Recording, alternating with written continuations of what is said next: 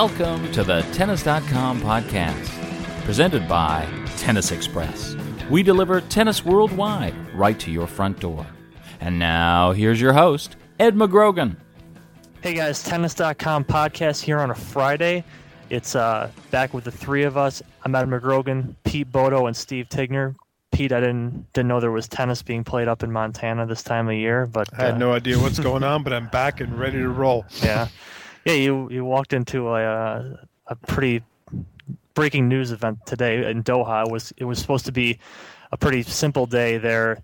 The the semifinals of the event were set were determined yesterday. At least the semifinalists. The matches are determined today. But uh, but the big news was we heard that after she lost her last round robin match, Elena Dementieva retired, not from her match, but from tennis itself uh, against Francesca Schiavone. She lost the match two and four. Um, and after the match, an on-court announcement said that she was done after I think it was about 12 years.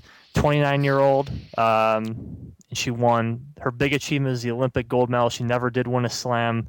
A lot of people say that she is one of the, if not the most accomplished player not to win a slam. So I'll get your guys' thoughts. Just go at it. You know, what's kind of the reaction to this type of news? Well, boy, talk about dropping a bomb. You know, late season, late season news. You know, everyone's kind of everything's going along in Doha. You know, pretty under the radar in a way. And now she comes up with this. I don't know. I'm a little skeptical about the timing on this and stuff. I mean, I guess maybe maybe you could see this coming because you know she's you know she's she's turned in a lot she's had a lot of losses that were in that two and four one and three kind of kind of range.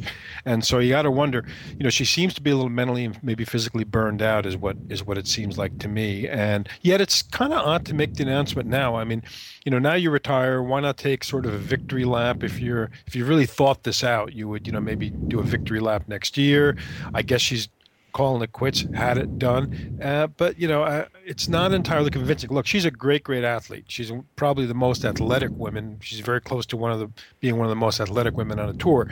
So you know, it's not inconceivable that it, you know she gets a little rest middle of next year, starts missing it like Henin. So you're already looking forward to the same same story of it's not really a retirement; it's just a break. It does have that feel. Uh, Kim, when Clijsters retired, she just lost a match, and she came. She had planned to retire at the end of the end of the year or later, and she she lost one match, just came off the court and said she was done. Henin immediately said she was done at one point with no real preparation, and that was a surprise. This sort of feels like that, but I don't. I think it's less likely that she'll come back. Dementieva was 29. She didn't have a great year. She's been injured. Uh, as much as it's a surprise, it's not quite as quite as shocking. She she hadn't. I guess the one thing is she had gone down a bit, but hadn't gone down Hey, when was her last? When was her career high? Now we're talking about a great athlete here. When was her career high ranking? April of 2009. Right, just a little over a year ago. Career high. She she has always remained in the yeah uh, amongst a lot amongst a lot of those younger players who have made who have made their way in the top ten. She has stayed in the top ten for quite some time now. She hasn't gone up and down. I guess she's she's older than than you might think because she hadn't really had a had a decline. I'm sort of surprised. I knew she was 29, but it's still sort of surprising. She seemed to be pretty steadily, you know, her career, if not rising, at least staying the same. Um, I did have the feeling the last few tournaments, last time, few times I watched her, she wasn't as to be really right, into she being a little burned out or something. Into being in Doha, she um, she you know was pretty loose and didn't even didn't really look like she obviously she was thinking about this. Look, she's still ranked number nine, and you know I don't know exactly how the Doha finals are going to affect the rankings, but if she finishes the year at number nine or better, depending on what happens with the rankings, it'll be seventh year in the top ten. Yeah, yeah. She she um talk about matches and being into them. I watched her match yesterday with Stosur, I believe. Gave Stosur the only loss she suffered, mm-hmm. and after that, it was a pretty big, pretty big uh, celebration on her part. Just I mean, she obviously knew about this coming into the week before, and and what happened today, as I saw, was um, all of the all of the players who came to Doha on the court, they all lined up right at center court and had and Vera Zvonareva actually gave her a little send off and fellow fellow Russian. So that's so obviously this is what there's some planning. Yeah, there's there, planning for you. Somebody some, got on a phone last night and said, "Okay, you six girls show up tomorrow because yeah. Leonard's retiring." Yeah, yeah, yeah. So that At least one day of planning, one day of thought. Yeah, it's still Torres still has that up and retired feel to it, of course. Yeah, but you know but- that's still a damaging. I'll go- I'm, I'm sorry, but I don't want to be a spoil sport, but it's still kind of Go a damaging ahead. thing. These retirements, like you know, come off the court after you lose a match, any place in the world, and just say, okay, I'm done. I mean, it really, if nothing else, it, it kind of shows. I don't know what the right term is lack of respect for the game or lack of appreciation of the fans or I don't know it just you know you just up and quit it's a little But you know, you know, like and- quitting your job. You know, it's like walking in the office and saying, you know what, I'm out of here, guys. Bye. You know, instead of like, hey, listen, you know, I, I'm going to retire. You know, I'm to make my announcement. You know, let's make the most of this. You know, I, mean, I don't want to make a big deal made out of me, but you know, But maybe you need to have maybe you need to have won a slam to sort of have that to, to, have, to have the victory. To have Well, it's not like you could. that. It's not like you could have like Julien Benneteau say, "I'm going to retire next year, guys, and we're gonna." Well, we're gonna, Steffi Steffi did it the same way Dementieva did. She lost a match and she was done in the Wimbledon final in, ni- in '99. So it can happen to anybody. Um, I guess that's a norm just to drop the bomb, right? I guess so. I guess that's a that's a theme for for the WTA. It's it's sort of um, maybe she maybe Dementieva didn't Dementieva didn't want the attention or the victory lap. I don't know. She was always she always seemed like a pretty classy classy player, and that's one thing that that uh, the, the tour will miss. I think is her sort of sort of even keel, sort of classy demeanor. You know, besides her game and her her ability to challenge the the best players. And, you know, I don't mean victory lap in terms of you know let, let's let's let everybody see how great I am one more time, but it's more like a little bit like you know let me just smell the roses a little bit. You know, let me let me look at next year as you know I'm going out, everything's nothing. You know, it's it's all free. You know, I'm gonna take, I'm not expecting much. I just want to you know see these places one more time, say goodbye to all these tournaments. You know, really appreciate and savor and and, and appreciate. maybe she of saw what Marat Safin did, and he was sick of it by April. yeah, that's true. exactly. yeah. maybe maybe that's what tennis does to you. Just like I got to get out. I got to get almost away from this. Yeah, I, Right. I almost wonder if I almost was sort of surprised you don't see this a little more in types of players who are making incredible earnings by the time they're in their early to mid twenties, and some. I mean, there used to be. I know this is not a comparable example. We have we have Borg who went out early, and you just mm-hmm. I wonder with all the riches they have thrown their way, they can obviously just stop working and stop all the demands of the media and the scrutiny and just kind of leave. Which, to me, it's Dementieva Well, also they can, but I mean, just because you can doesn't mean you should. Yeah. You know. Dementieva also did a lot of work over her career. I think she, you know, she did a lot of physical work and and to, she sort of had a had a dip early on in her career. Then she made herself she made herself a better player and she worked.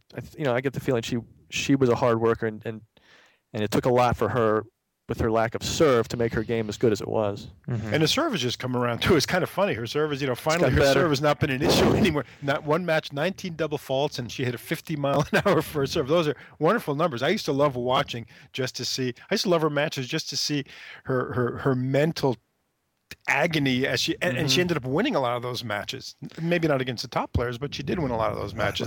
I really enjoyed watching her. Shop Tennis Express for the best selection of top brands with expert service at fair prices. The Tennis Express team is available to help you find the right tennis gear. Shop Tennis Express and find out why their customers call them a candy store for tennis players. Call 1 800 833 6615 or log on to www.tennisexpress.com today. Okay, one more thing we want to hit before this podcast is out is earlier in this week we had uh, two two old guys who stepped back into the limelight here. Old guys tennis, relatively speaking. We have, for one, let's start with Jim Courier, who who he was the lead he was the front runner from all accounts for the US Davis Cup job, which Patrick McEnroe he left that open after the last relegation tie which the US played against Colombia. And Courier beat out uh, Todd Martin, probably a couple other candidates. I can't remember them right. Brad Gilbert, Gilbert, yeah. he was on the list. So so Courier's now the guy in charge of the Davis Cup team. Uh, I saw after the announcement, it it was mentioned.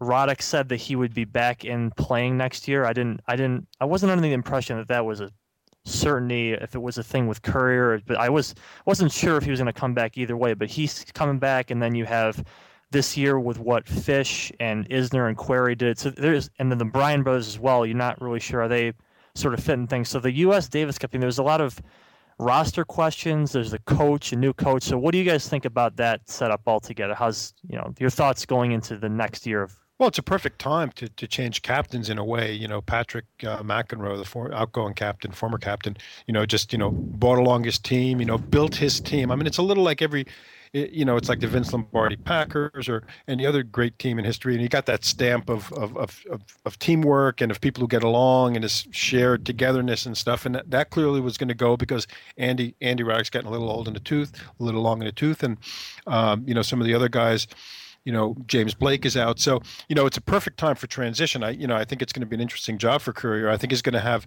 in some ways an abundance of riches. Maybe not in terms of who we're going to beat and who these guys can beat, but we're going to have an abundance of choices. He's I got think. yeah, he's definitely has some. He's got choices. I think he's a guy. He's a good choice in that he was a number one player in the world. He was a big Davis Cup guy. The guys, the players will have a lot of respect for him. The only, and I, he's an intelligent guy too. Um, the only sort of downside, I guess, is that like John McEnroe, Courier Courier is one of the guys who was really good. Patrick McEnroe may have been a more patient type of captain because he wasn't a former number one player. That's what they say about all the really great players. They they they have trouble with being patient with as a coach, and that'll be something that Courier will have to. I mean, I think Courier will be fine, but I think he'll have to he'll have to make sure he is patient in that I way, the way that his- Patrick was. I think he took his cues from. Uh, I, I think he probably learned a lot from watching John's experiences as a Davis Cup captain. I mean, you, you'd be crazy not to. I mean, everybody saw what. It, I mean, that was just an. He was only unmitigated one year, right? One One year. year. Yeah. And they lost in the semis, and he actually wanted to stick himself into play against Spain that year. He had Vince Spadea who was on Yeah, the he just couldn't None of the it. top guys would play. Courier, in fact, was one of the guys who I guess wouldn't play for him, if I remember right. But uh, yeah, so I, I think Jim knows it's a minefield out there. My my thing, a little bit with him is that Jim's, I mean, Jim's basically kind of a you know, from, from, I have no other way to put this, kind of a hard ass, and so he's going to be he's going to be a tough guy, you know, and he's going to have to na- navigate dealing with the USTA with all the people in suits who want to meet the team, who want to do this, who want to do that, you know, the receptions and things like that. And let's remember that famous incident in Dallas when the U.S. won U.S. won the Davis Cup over Switzerland in the pre-Federer days, and uh, you know. Uh, Courier went into the locker room and they wanted to make them all wear cowboy hats for the uh, for the uh, draw ceremony and stuff. and Courier said words to the effect, "I'm not wearing no stinking cowboy hat." Right, So you know, right. we- we'll see how that plays, and that's a big, you know, that's a big part of that job. And Patrick actually had a very good personality for dealing with those. You know, Patrick was a guy who would, in fact, he's, he's told me that you know he would see it in some Davis Cup situations. He'd see USTA people approaching the table where the players were, and he'd kind of intercept them and and sort of be the middle guy, so that it wasn't you know too uncomfortable for Yeah, the Patrick players. was Patrick was much more of a USTA guy, and he, he didn't mind the sort of formal duties. But it's true, Courier will have to. Courier is not that kind of guy. And they Exactly. start and they get a tough test right there. Aren't they away on clay? This Chile, I Yep. forgive me if I'm wrong there, But I don't think Chile have Gonzalez, so that's yes, that's that's true. Yeah, it'll be a be a revealing tie who we pick. See how they do. That'll be interesting to see come come March, I believe. he will they be able to give the guys good tips on playing clay court playing- tennis. I think, yeah. and that, that's really going to be valuable. And you know, as Steve said, you know, coming from a guy who's been there, who's been number one, who's who's had those tough clay court matches, both in Davis Cup as well as it. He was a big Davis Cup guy too. Yeah. Yeah. The other guy I want to mention was Thomas Muster. He came back this week. He got a he's 43, form, former French Open champ. Um, got a wild card into the hometown event of his in Vienna. He was playing a couple challenger events since the beginning of this summer. I want to say he's been and he without too much success. I think he only had maybe one or two match wins in there and he got a win or and he got a wild card into this event. He was supposed to play Ernest Gulbis. That's Mm-hmm. That quite would a have been quite that a might have gotten him a win. That might have Yeah. might have gotten him a win. yeah, quite yeah maybe quite a in, quite an intro back in the pro tour there. Gulbis ended up pulling out and and um, Muster ends up playing a a lower ranked Austrian player who beat him six one seven six I believe. Two and six, yeah. Two and six. You watched this one pretty close. Yeah, I watched what it. Did, Um, you know. Muster didn't look bad. He was totally overwhelmed in the first set. Mainly, he just doesn't. You know, he doesn't have the same kind of strokes that, that this guy does. You can see the difference in the game right away from the way this kid, ranked 157, was Haider. Maurer is his name. Haider-Maurer, he could just, ta- you know, if he if he had any trouble in a game, he could just he could belt his serve and, to Muster's backhand, and Muster's one-handed backhand, he couldn't even he could couldn't keep it within Was he grunting? 10 feet of the court. Yeah, he was grunting. He wasn't playing badly. You know, he got he got the second set to a tiebreaker. He started to he started to sort of find his range and and but he um and he, he didn't look like he was in bad shape, but but it's clearly, you know, he's he's somebody from another Did time. he and happen you to can make? see it Did, this- did you get any sense that the second set was made competitive for the occasion? Oh, it's possible. It was in Vienna. Uh, Guys that fell out probably watched him growing up. fellow Austrian. Um, the guy was never challenged on his. Throw, throw him a couple Never- games. Right. Throw Thomas Muster, Grand Slam he was- champion, a couple It's usually the other way around. Grand Slam champions usually throw you guys. He was never challenged. The guy was never challenged on his serve, so he was clearly making it. You know, he was making it. You know, obvious that he was gonna.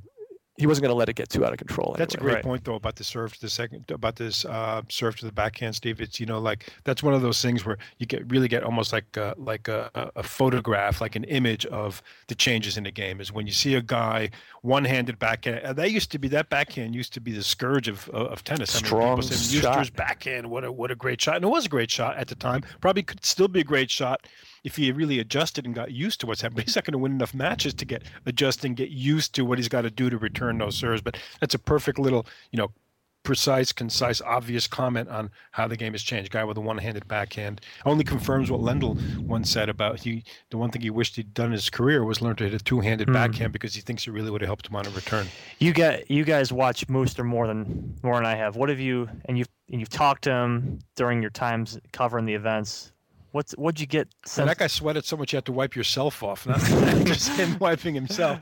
I mean, he was. It was kind of funny on his website there. You know, he's selling all kinds of stuff. He was selling wine. He was, but he had That's a right. cologne. It was, He's like he an was like launching a brand name Thomas Muster cologne. It was like, what was it going to be? Eau de perspiration. Mm, you know, I mean, the wrong guy, was one of the great sweaters of all time. But uh, now he was an interesting character, though, and uh, you know, y- you got to give him credit. You know, he came back from that he, down in Miami. I, I don't remember- what year it was, but the courtesy Mm-hmm. car backed into him, busted both his knees up pretty badly, and he was off the tour for a long time. And he came back and played great. I mean, the guy was a, a real warrior, no question about that. And he was an interesting guy too. I think after he retired, he went and he, he bought a ranch in Australia where I think all he did was raise dirt bikes for like you know he built he built hmm. this like dirt bike race course and went zooming around there, and then he ballooned down. You know, drank all that Austrian beer, I guess, and he ballooned out. Became He's been total- in and out of shape many, many, many times in the last ten years. But he's a little like Lendl. You know, you mentioned Lendl. He's he is a little like that. He wasn't the most naturally talented guy, but he won with sort of a sheer, like bullheaded determination. or the most beloved, right? I mean, Or the most beloved. another guy. and you at all. said and you Not said his his condition looked fine during this match. You you said it, you know, yeah, he was. that's- Sl- I mean, he was. He was. yeah, the not- speed may not have been the there, but you said the wasn't con- there. yeah the his But he didn't look like he got tired. right. Yeah. All right. I'd like to see. I'd like to see the Australian Open bone get a wild card. That'd be fun. Yeah, I think that'd be nice. I mean, you know, Instead uh, of Carsten Ball or someone or hey, look, but this guy, Yeah, we'll this this guy is dreaming if he thinks he's going to be the next Kimiko Date Krumm. I know that's no, that's your girl. I mean, there's no disputing that. That bandwagon is still open and running. That's rolling. she Yeah. got she got a wild card to Bali actually. Oh, she did. Oh, yes. Oh, good. I'm Yeah. glad for her. That's Yeah. great. A lot of stuff News. happens when you go to Montana. Go Montana. Kamiko. Yeah. All right. Well, we'll be back next week after the Doha um, tournament concludes, and we'll discuss the results of that and look forward to another slate of ATP events next week: Basel, Valencia, and the rest of the season plods on. For Tom, for Pete Bodo, Steve Tignor, I'm. Thanks for listening. You've been listening to the Tennis.com podcast, presented by Tennis Express, the tennis industry's retailer of the year. For more news and information, head over to Tennis.com. Thanks for listening.